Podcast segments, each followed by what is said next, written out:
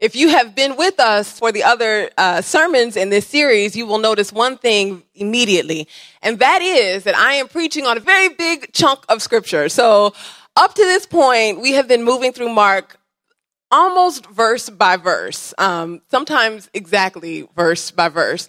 And so today I have the privilege of preaching 29 verses from Mark. Uh huh, exactly. So, but in all seriousness, um, even though we'll, we'll be covering a lot uh, today, there is a very strong, very um, uh, unifying theme through all of the passages that we're going to read. And so, and that theme um, that Mark wants us to get very clearly is the authority of Jesus Christ. And so that's what we're going to be looking at the authority of Jesus Christ. Mark wants us to know that Jesus is the Messiah. He wanted the reader to understand that this is the one that we have been waiting for, and he has authority as the Son of God.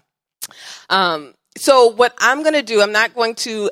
Uh, we're not going to read it together since there are so many passage, so many uh, verses. I'm going to read it to you, um, but I am going to invite you to stand for the reading of God's word as you are able, and I am going to. It is high. Hold on one second. There we go. All right. So beginning with verse 16, it reads. As Jesus walked beside the Sea of Galilee, he saw Simon and his brother Andrew casting a net into the lake, for they were fishermen. Come, follow me, Jesus said, and I will make you fishers of men. At once they left their nets and followed him. When he had gone a little further, he saw James, son of Zebedee, and his brother John in a boat, preparing their nets. Without delay, he called them, and they left their father Zebedee in the boat with the hired men and followed him. They went to Capernaum. And when the Sabbath came, Jesus went into the synagogue and began to teach. The people were amazed at his teaching because he taught them as one who had authority, not as the teachers of the law. Just then, a man in their synagogue who was possessed by an impure spirit cried out, What do you want with us, Jesus of Nazareth? Have you come to destroy us? I know who you are, the Holy One of God. Be quiet, said Jesus sternly. Come out of him. The impure spirit shook the man violently and came out of him with a shriek. The people were all so amazed that they asked each other, What is this? A new teaching and with authority? He even gives orders to impure spirits and they obey him. News about him spread quickly over the whole region of Galilee. As soon as they left the synagogue, they went with James uh, and John to the home of Simon and Andrew. Simon's mother in law was in bed with a fever, and they immediately told Jesus about her. So he went to her, took her hand, and helped her up. The fever left her, and she began to wait on them. That evening, after sunset, the people brought to Jesus all the sick and demon possessed. The whole town gathered at the door, and Jesus healed many who had various diseases. He also drove out many demons, but he would not let the demons speak because they knew who he was. Very early in the morning, while it was still dark, Jesus got up, left the house, and went off to a solitary place where he prayed. Simon and his companions went looking for him, and when they found him, they, they exclaimed, Everyone is looking for you. Jesus replied, Let us go somewhere else, to the nearby villages, so I can preach there also. That is why I have come. So he traveled throughout Galilee, preaching in their synagogues and driving out demons. A man with leprosy came to him and begged him on his knees, If you are willing, you can make me clean. Filled with compassion, Jesus reached out his hand and touched the man. I am willing, he said. Be clean. Immediately, the leprosy left him and he was cleansed. Jesus sent him away at once with a strong warning See that you don't tell this to anyone, but go show yourself to the priests and offer sacrifices that Moses, com- so that Moses commanded for your cleansing as a testimony to them. Instead, he went out and began to talk freely, spreading the news.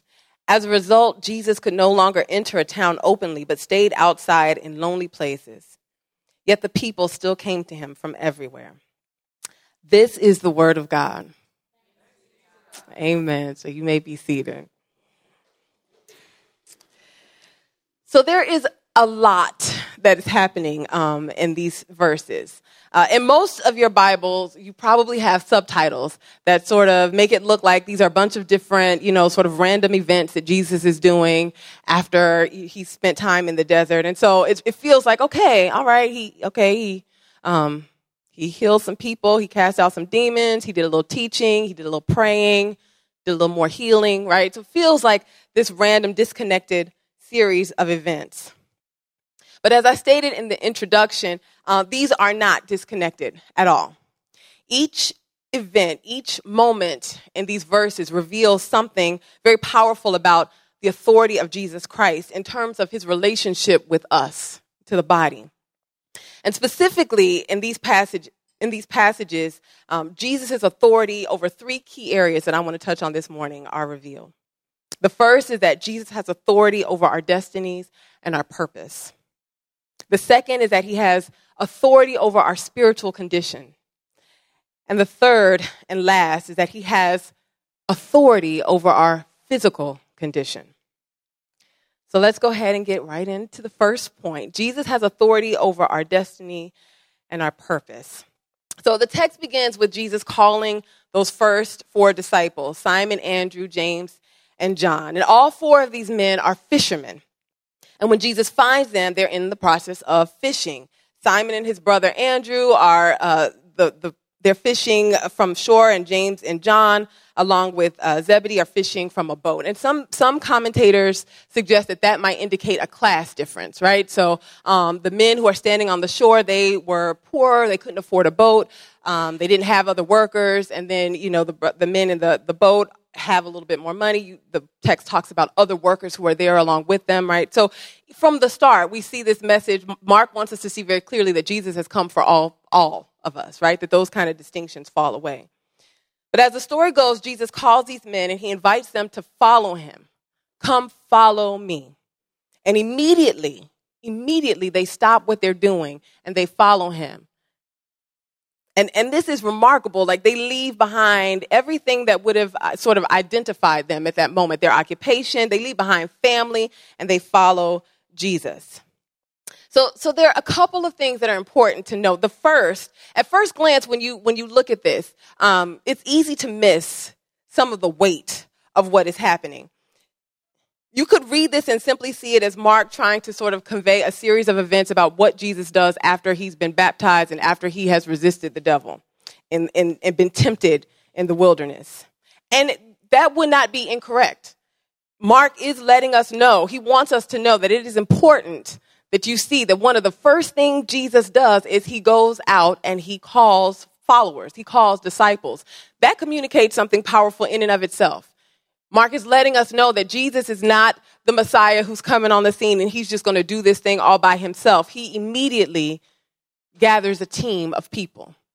And it also sort of foreshadows for us this truth that what we will see later on that Jesus, the authority that he has, he shares with us. We have been given authority. He calls them, he says, Come and follow me, and I will make you fishers of men. He's already sharing that authority. But there's more to it. So, as we read this text on this side of the cross, right, we already know who Jesus is, right? We, we, we know how the story ends. And even if you're here and you're not a Christian and you don't necessarily believe that thing, you still know, at least, at the very least, you know what Jesus said about himself, right? We know that he is the Son of God. They did not know that. Those words, come, follow me.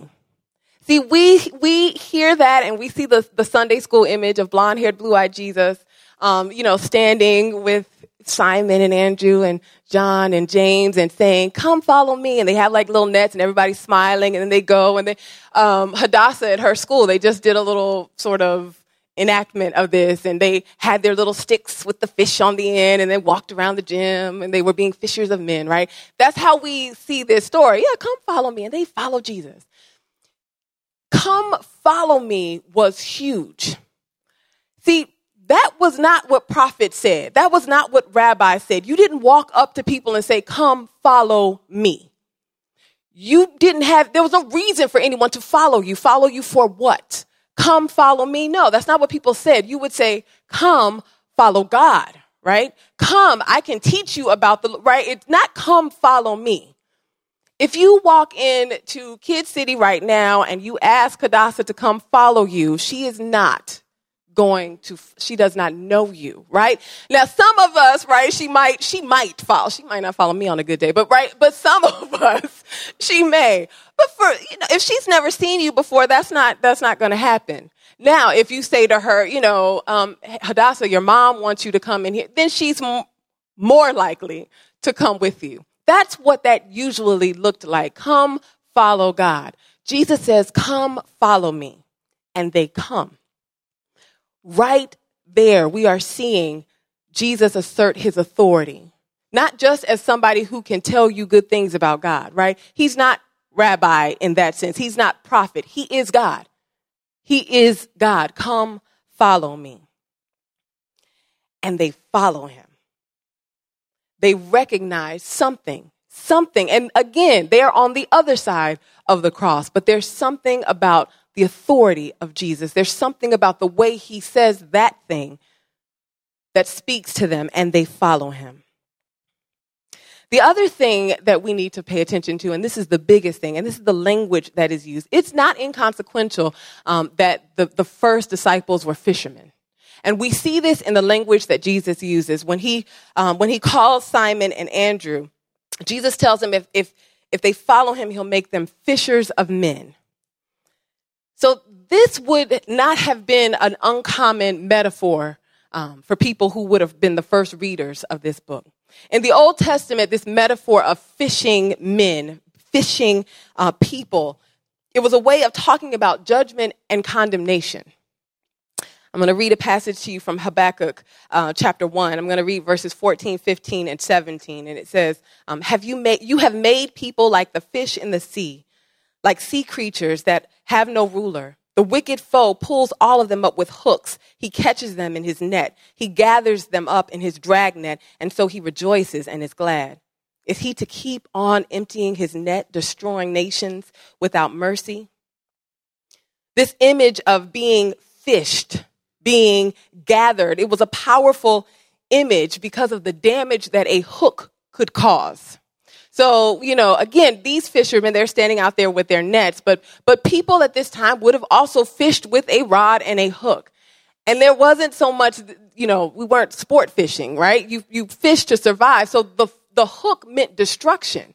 When you fish, that fish dies, right? And it die, I mean, it dies kind of violently, right? Not only does it suffocate because it can't breathe, like it's on a hook. That's sucks, right? That's not a that's not a nice way to it's, it's this is a violent thing. It's a violent image. And so this idea of fishing men, Jesus is turning it on its head. See, in many ways, that is exactly what he's doing when he calls them. Their lives, the lives that they knew prior to that moment when they decided to take up whatever it is that they had and follow him, their lives were destroyed. When we accept Jesus Christ as our Lord and Savior, we die, right? That's the whole premise of our faith. There is a part of us, all of us, that dies and then we have to be reborn. They were in fact destroyed. But it wasn't a destruction that was unto death forever. He says, I will make you fishers of men. I will give you the same sort of authority to go out and witness. And I'm calling you not just to death and destruction, I'm calling you to a new thing, to a new life. Jesus has authority over our lives, over our destinies, over our purpose. See, so when I say that, and when I say it, even sometimes to myself, right? Because we, we talk about this all the time. Jesus has authority over our lives. We give him our lives, right? I don't know that we get the weight of that thing. I don't know that we get the, the magnitude of what that means. See, if we got what that means, if we really let that sink in, then that would change our whole outlooks on life, right? There are some of us in this room who are in situations, we are in jobs, we are in PhD programs, we are in various places and situations and we are not always feeling very happy in those places, right? We are doing everything we can to get out of those places. We sit there and we forfeit the authority that we have.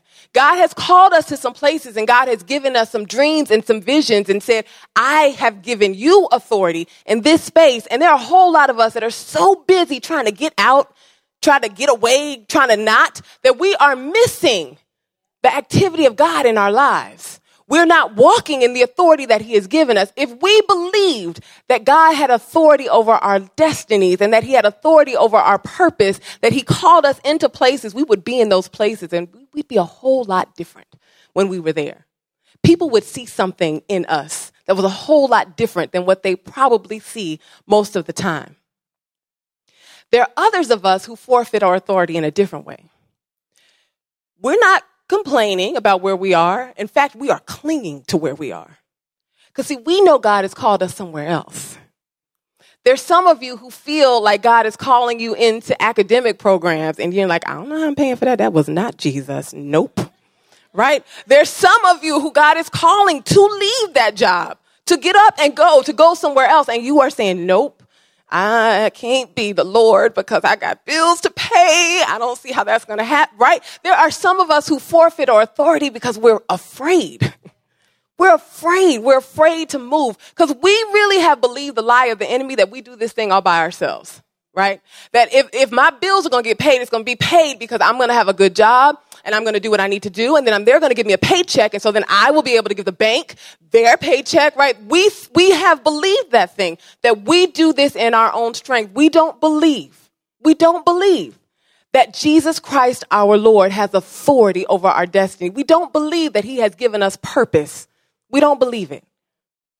And so we are either afraid to go or afraid to stay, afraid to be. We are afraid to be the people he has called us to be. But if this text has anything to, to say to us at all this morning, please know Jesus Christ has authority over our life. If you have submitted your life to him, he has authority over your destiny. He has given you a purpose. And so the places that you are in are places that you either need to stay because the Holy Spirit has led you there, or you need to go ahead and follow the voice that you know has been speaking to you, that, that leading that you know is on the inside of you, and you need to go. So this brings us to our second point. Jesus has authority over our spiritual condition. So there are two places in the text where we see this, and it's um, almost mirror images of each other. Um, the first the first thing that we see right is we see jesus goes into the synagogue. And so we're going to talk about him in the synagogue and then we're going to talk about him um, at simon's house. So first he's in the synagogue and, and when he's there he's teaching and the text tells us that um, that the people recognize that he was teaching with authority. Now when when i have read those verses in the past it um, it's one of those things you can read over, but if you read it carefully, it won't make sense to you because it's kind of like uh, he Jesus taught with authority, unlike the teachers of the law. And so, like, the question that should come into it was like, well, how did they teach then? Like, did they not have authority? weren't, wasn't it their synagogue? Like, how, did, how was teaching happening beforehand? So, what was happening before, it, remember, as, um, as Pastor David set up for us when he was introducing this passage, the, Mark opens up, there's been years of silence, right? In other translations of this verse, it says, it calls the teachers of the law the scribes. Because essentially that's all they were. They were learned men, right? They knew um, the law, they knew the scriptures, and so their teaching was to stand and to read. That's, that's the authority they had. They could, I can stand and I, I'm able to read, and so I can read to you what the scribes say. That's what the scrolls say. That's it. That was their authority. So Jesus comes and he's teaching. He's actually teaching. He's not just bound to what the scroll says. He is teaching. And so that's what that means when he says he teaches with authority. And what we see happen in this moment while he's doing all of this teaching, and we don't know exactly what he said, but there's a demon possessed man. And the, the, the, translation that we read um, says, uh, you know, a man with an unclean spirit. And that, that's true, but I'm going to, he was demon possessed. And, and it's important that we say demon possessed. There are some contexts where I could preach this message and people would be absolutely certain that there are demons. And so there'd be no reason that would go without saying, hey, oh, yeah, demon possessed. Yep, we know demon possessed. You might be demon. We need to cast out some demons right now, right? Like there, that happens, right? That, that's, there, there are churches right now where demons are being cast out of people. And I don't mean like in third, right now in Chicago at this moment, there's a demon being cast out, right? That's not us, right? So, so I, I'm under no illusions about who we are. We when we hear demonic, we think like, uh, yeah, you know, that's a symbol for, you know, just the corruption and oppression in the world. And yes, sure. But this is what I need you to know. There is actual demonic forces in this world. Like when the Bible says that we wrestle not against flesh and blood, but against powers and principalities. Now, I'm a sociologist and I love the idea that, you know, that we think about the systems and the corrupt, but sure, we all, there's demonic activity in the world, right? And this is important this is important because part of the authority that Jesus is demonstrating here is that he has authority over those things and he's given us authority over those things. And so what happens when we don't acknowledge that there are act, there is actual demonic activity in the world, we don't ever pray against, we don't say a single word against it. Right? When we think about corruption, when we think about injustice, we think, well, what can we do then? We can march we can do this, we can organize, and all of those things are fantastic. We absolutely should march. We absolutely should organize. We should sign up and bring food to that homeless, right? Like all of these are things that we should absolutely do. You know what else we should absolutely do? We should absolutely pray against the demonic activity in our world, right? We need to recognize it, call that thing what it is, and then take the authority that we had. Like we don't give it power, we have authority over it. So that's what we do. So that's why I, I, we will say the demon possessed man. the demon possessed man, that demon inside of that man calls out to Jesus, and that demon says, What, what are your plans? What, what do you intend to do with us? I know who you are. You are the Son of Man. And Jesus says, Be quiet. Essentially, he says, Shut up and get out. And that's what the demon does. Because see, that's what demons have to do at the name of Jesus. They, that's, that's the power of the name of Jesus. At the name of Jesus, every knee shall bow and every tongue confess that he is Lord. When he says, shut up, get out, you shut up and you get out. That's why we don't have to be afraid of demonic activity. When we say, shut up, get out in the name of Jesus, when we say, no more in the name of Jesus, right? Those demons have to flee. And so that's what happens. The demon leaves. Now, when I've read this passage in, in, the past, I've read this, and up until I was preparing for this sermon, actually, I've always read these moments where Jesus quiets the demons and won't let them speak who he is as him, you know, that being just one other part of him not being ready to announce who he, he was what his mission in the world was, right? We see, it, right, when he heals, and we'll get there later on, when he heals the man with leprosy, he says, don't tell anybody who did this, right? So I've always seen that as being one and the same. Oh, this is just Jesus not wanting people to know yet who he is. I don't think that's what's going on in this passage. Darkness can never reveal light. It, it cannot. Darkness has no power. It cannot produce light. It can't show you light. You will never find light in darkness unless light enters.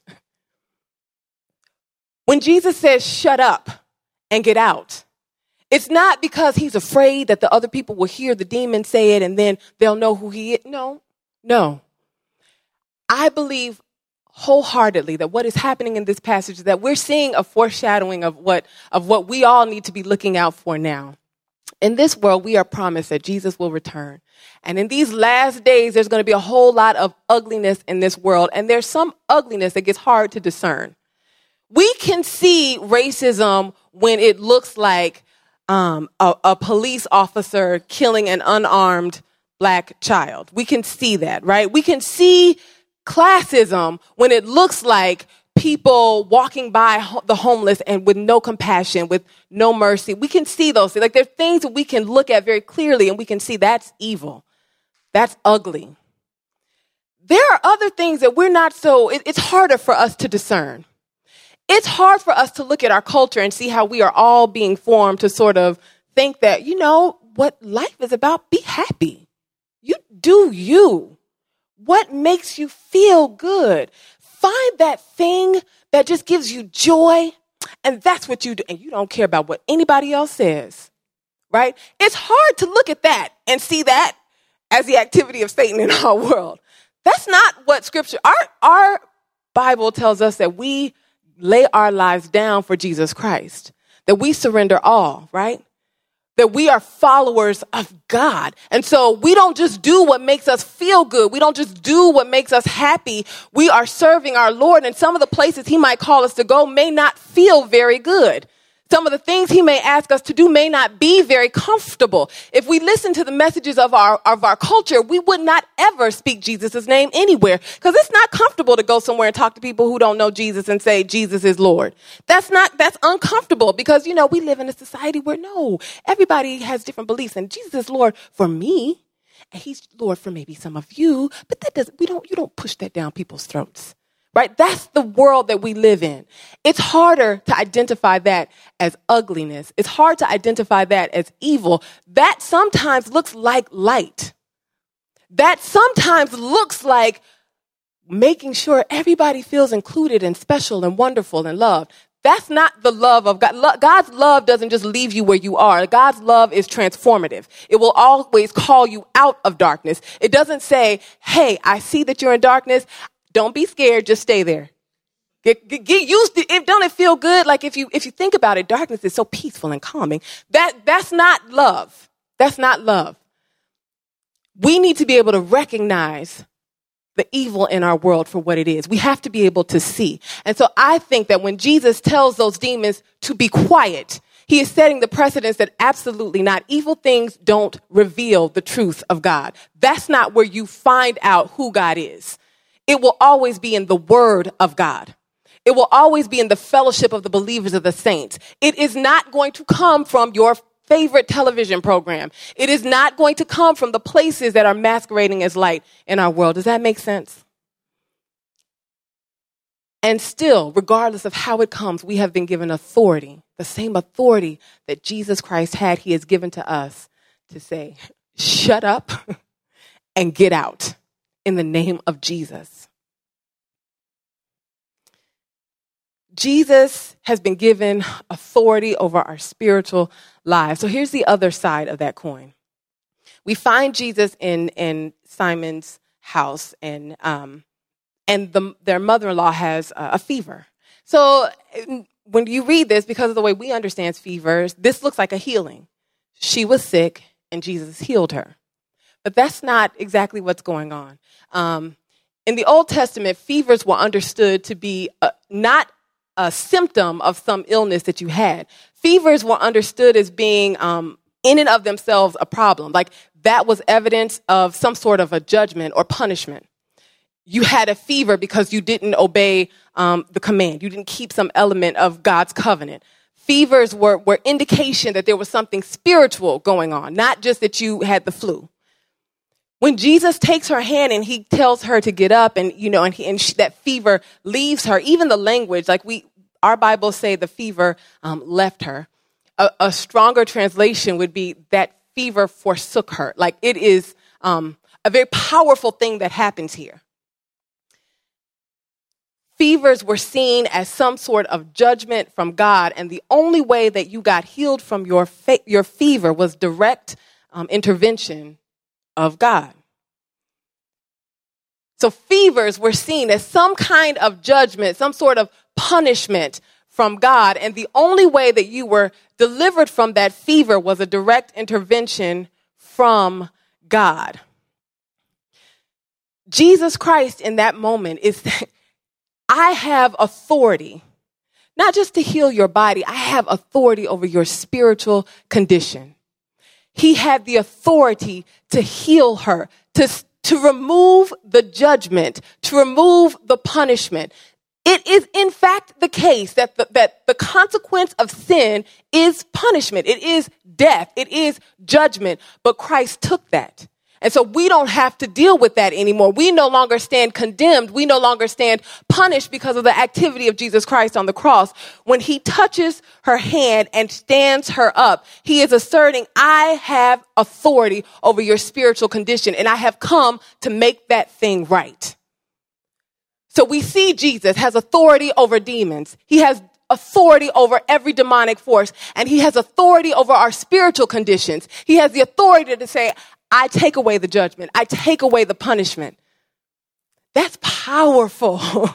that is powerful. He doesn't just have control and, and authority over our lives and our destinies and our purpose. He has authority over our spiritual condition. Every part of you, those things that are that where you are still in bondage to sin, where you are still struggling, where you hear the lies of the enemy speaking louder to you than you hear the truth of God, Jesus has authority over that thing. And he can say, be quiet and come out. You don't have to believe that lie. It's a lie. You can call it what it is. He has authority over our spiritual condition. He has died for our sin. We don't have to stand in judgment and condemnation. You don't have to be afraid of anything. Anything. You can walk boldly and stand uprightly before a God who loves you and has sacrificed all for you, who has authority of every part of your life and has given you authority. And so this brings us to the last point. Jesus has authority over our physical condition. So in this last movement in our in our passage, we see Jesus healing a man with leprosy. And so this man comes to Jesus. Um, he is we don't know what kind of uh, you know condition he had. Leprosy covered a wide range of skin conditions, but he has a, he is a leper, and he comes to Jesus. He falls on his knees and he says, "If you are willing, I know you can make me clean." And the text tells us that Jesus was filled with compassion, and so he touches this man and he says, Be clean. Um, there are a couple things that, are, that, that, that we have to see here. This, again, is not just a healing. Um, this is not just Jesus restoring this man's physical condition. When Jesus cleans this man, he is restoring his entire whole self. It is not just a physical healing, it's a social healing as well. He's restoring him to the place in a community.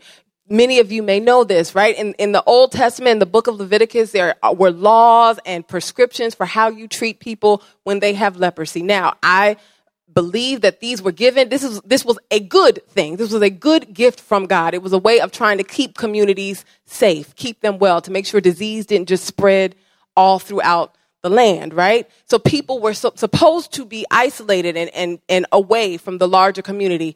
And then once they were healed and better, there were all of these rituals that you needed to go through. To, and so, and we see this. Jesus tells him, once you, you are clean, I am willing. And the man is clean. And then he says, don't tell anybody, but go and show yourself to the priests.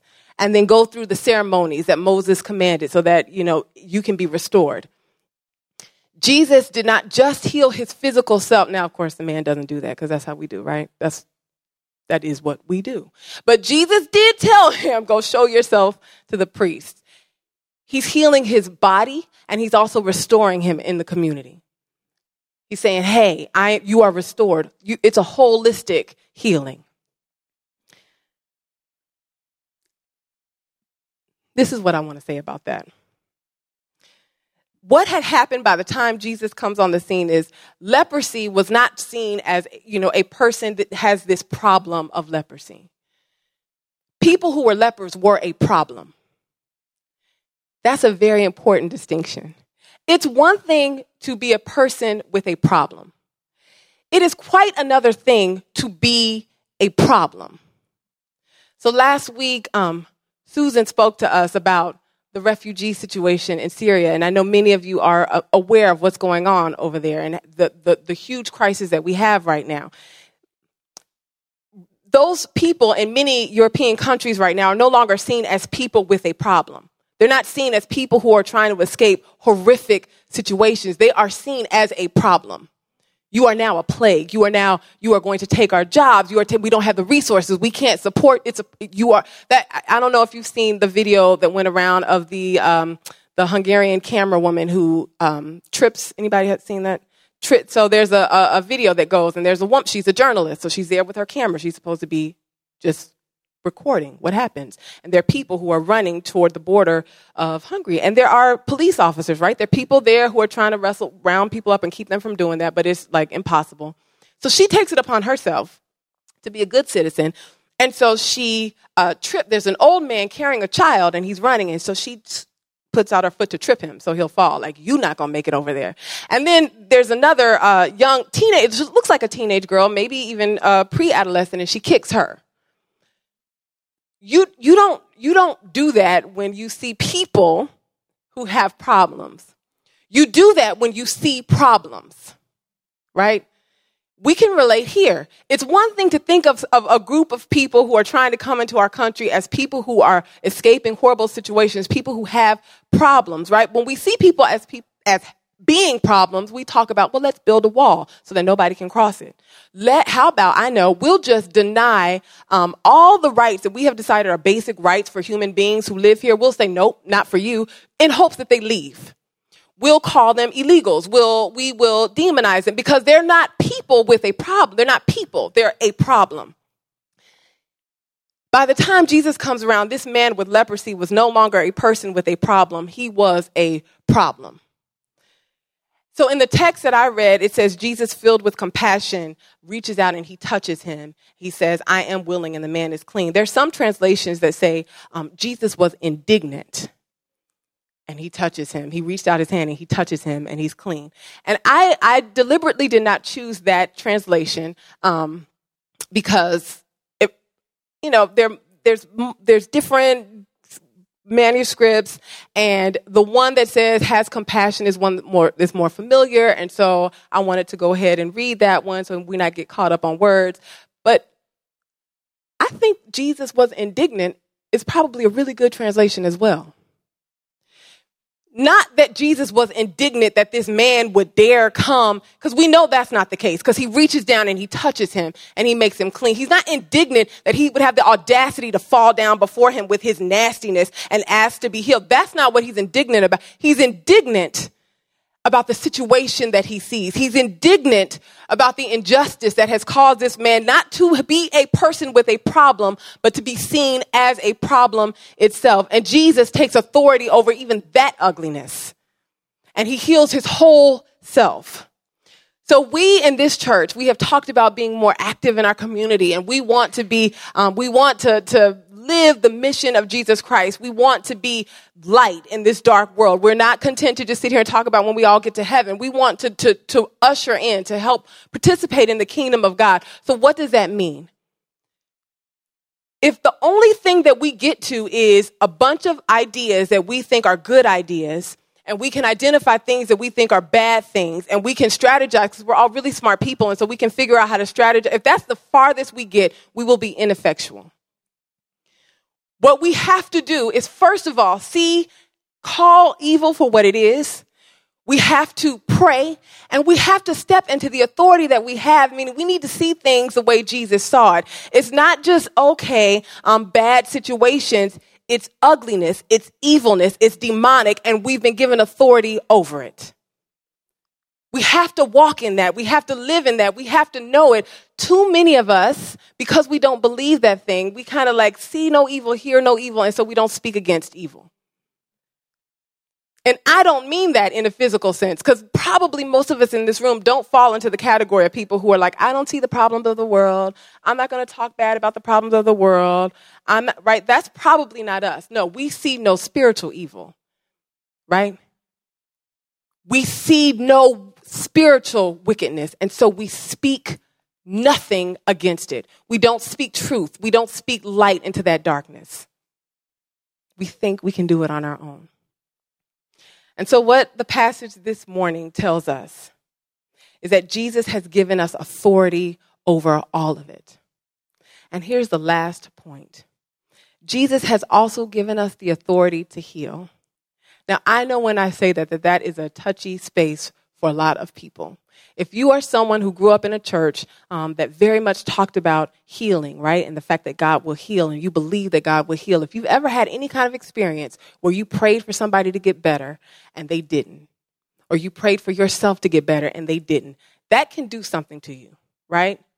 Because you start to feel like, well, maybe that's not true. Maybe that's not what God, maybe that's not a real promise. And so we do a lot of gymnastics in our spiritual gymnastics to get away from the fact that Jesus actually did heal people. And he actually tells us that we have been given authority and power to heal people. And so we talk about it being, oh, it's just spiritual healing, right? We, we can spiritually heal people because we, you know, we can offer them Jesus. Or, um, well, healing happens in a number of, now, and this isn't, that's true, right? So I'm not that is true. Or we say healing happens in a number of ways, right? So if you pray for somebody to get better and they don't, well, maybe that was God healed them because they knew Jesus. And so even if they die, they're going to heaven. Like that, that's a, that's a, that's a form of, there are a lot of things that we do to try to reconcile the fact that I, I have prayed for people to get better and they didn't. So here's, here's what I want to say to us about that. Because part of the authority that we have been given is to heal. And so we ought to walk in that thing too. What does that mean? Does it mean that every time you pray and ask God to heal somebody, they will be healed?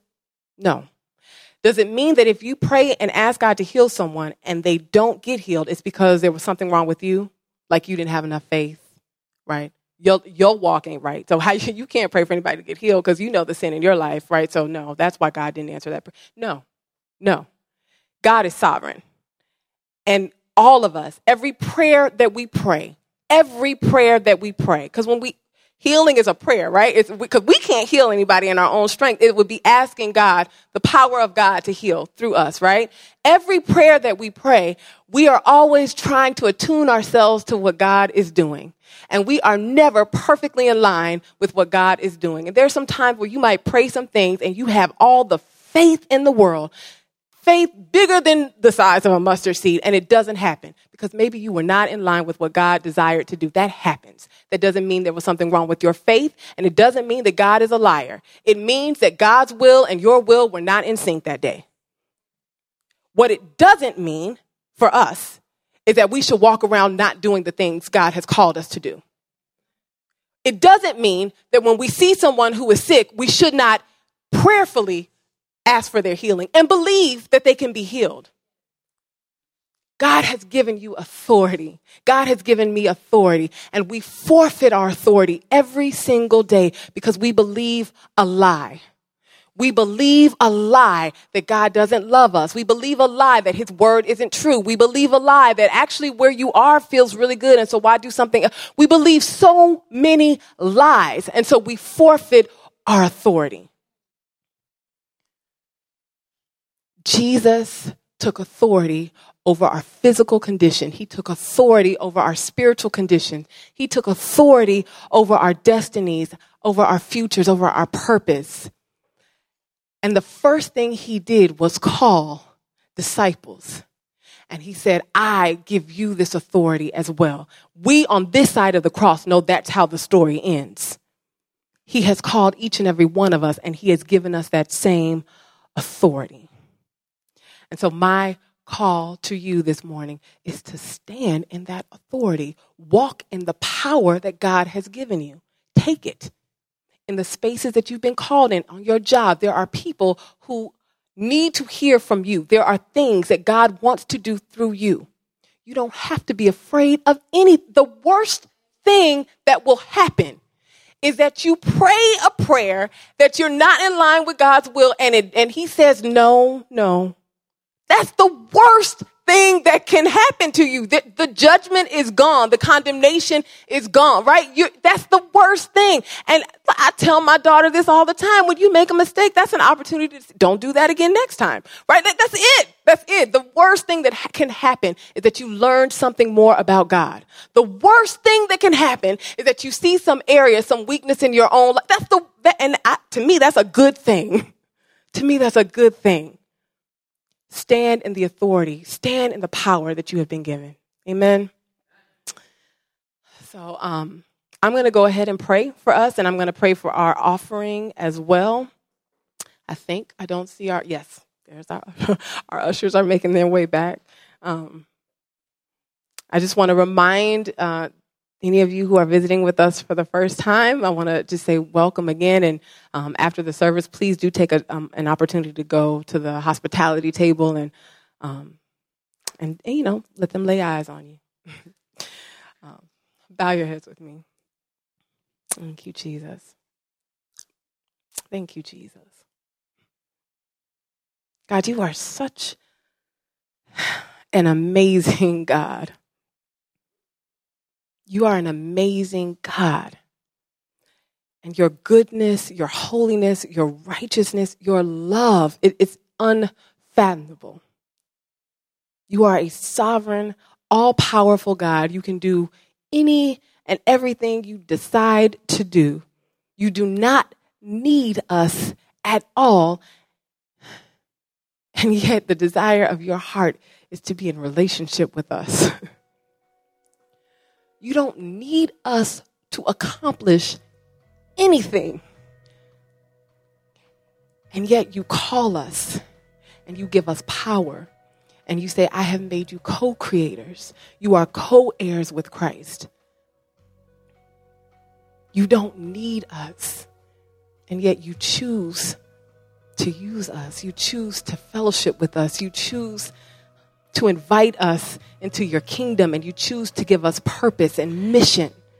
You choose to send us out into the world as imperfect as we are. You choose to use us in the amazing work of glorifying your name.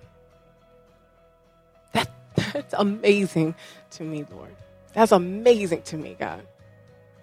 And I don't know that I will ever understand it. I certainly know that I won't get it on this side of glory. But you are an awesome God. You are an awesome God. Oh, thank you, Jesus. God, it is my prayer that not a single person in this room, not a single person in this building, God, will walk out of this place continuing to forfeit the authority that you have given us. God, you have paid the highest price for our lives. You have given us authority, Lord. You have given us authority in this world, and so often we are just too content to just sit on our butts and forfeit it. I, I pray, Holy Spirit, that you will change us so that not a single person will leave from this place content to do that again. I thank you that you give us time, that you give us days to learn what it means to serve in your kingdom. And God, I thank you that your word tells us that your perfect love casts out all fear. So, in the name of Jesus, I say, fear, be gone. If that is the thing that is hindering any person, I pray, God, that through the power of your Holy Spirit, when they walk out of here today, when we walk out of here today, we will walk out of here unafraid. We will walk out of here with the boldness and the authority that you have given us and we will speak to darkness and we will say, Let there be light in the name of Jesus, not in our name, because our name means nothing, but we are in you. And so we can speak the powerful name of Jesus over darkness in our world, over the demonic forces in our world. And we can say, shut up and get out in the name of Jesus. Hallelujah. God, I pray that we would not resist it, that we would not be afraid of it, that we would walk in it. God, I thank you for the places that you are calling us. I thank you that there are people here who you are calling to higher levels in the name of Jesus. You have given dreams and you are, have given visions. I thank you that you have already equipped. If there is anyone who is struggling right now because you, they heard you clearly, Holy Spirit, they heard you say, do this thing, leave this place. And the only thing that has kept them from moving is that they, well, how will I pay for it? How will I do it? I come against that in the name of Jesus. I thank you, God, that you are our provider. You have given us everything that we need. So I pray now that that person will walk in boldness and they will be obedient to the things that you have called them to do. God, you are an amazing, amazing, amazing God. Hallelujah. I pray, God, that you will seal this word in our hearts, Holy Spirit. I pray, God, that you would speak to us, that you would let this seed be planted on fertile ground and it would produce good fruit in our lives. not just today, but please work this thing in our spirit so that throughout this week, throughout this month, throughout this year, we will continue to grow in our ability to walk in the authority you've given us. And so, Father, I pray now for our offering.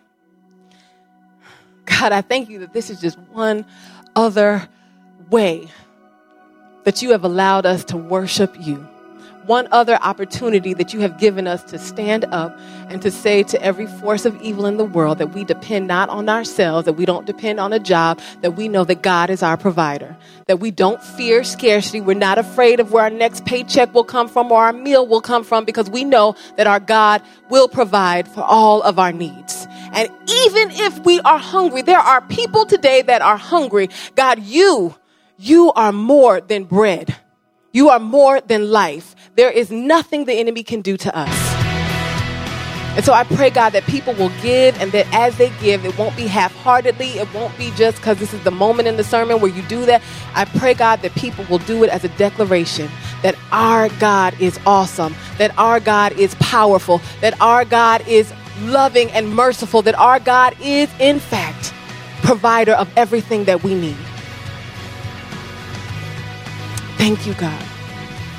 And I ask that you will multiply these gifts and that people use them in a very powerful and a very tangible way to advance your kingdom in this world. It's in your holy, powerful, matchless name that I pray. Amen.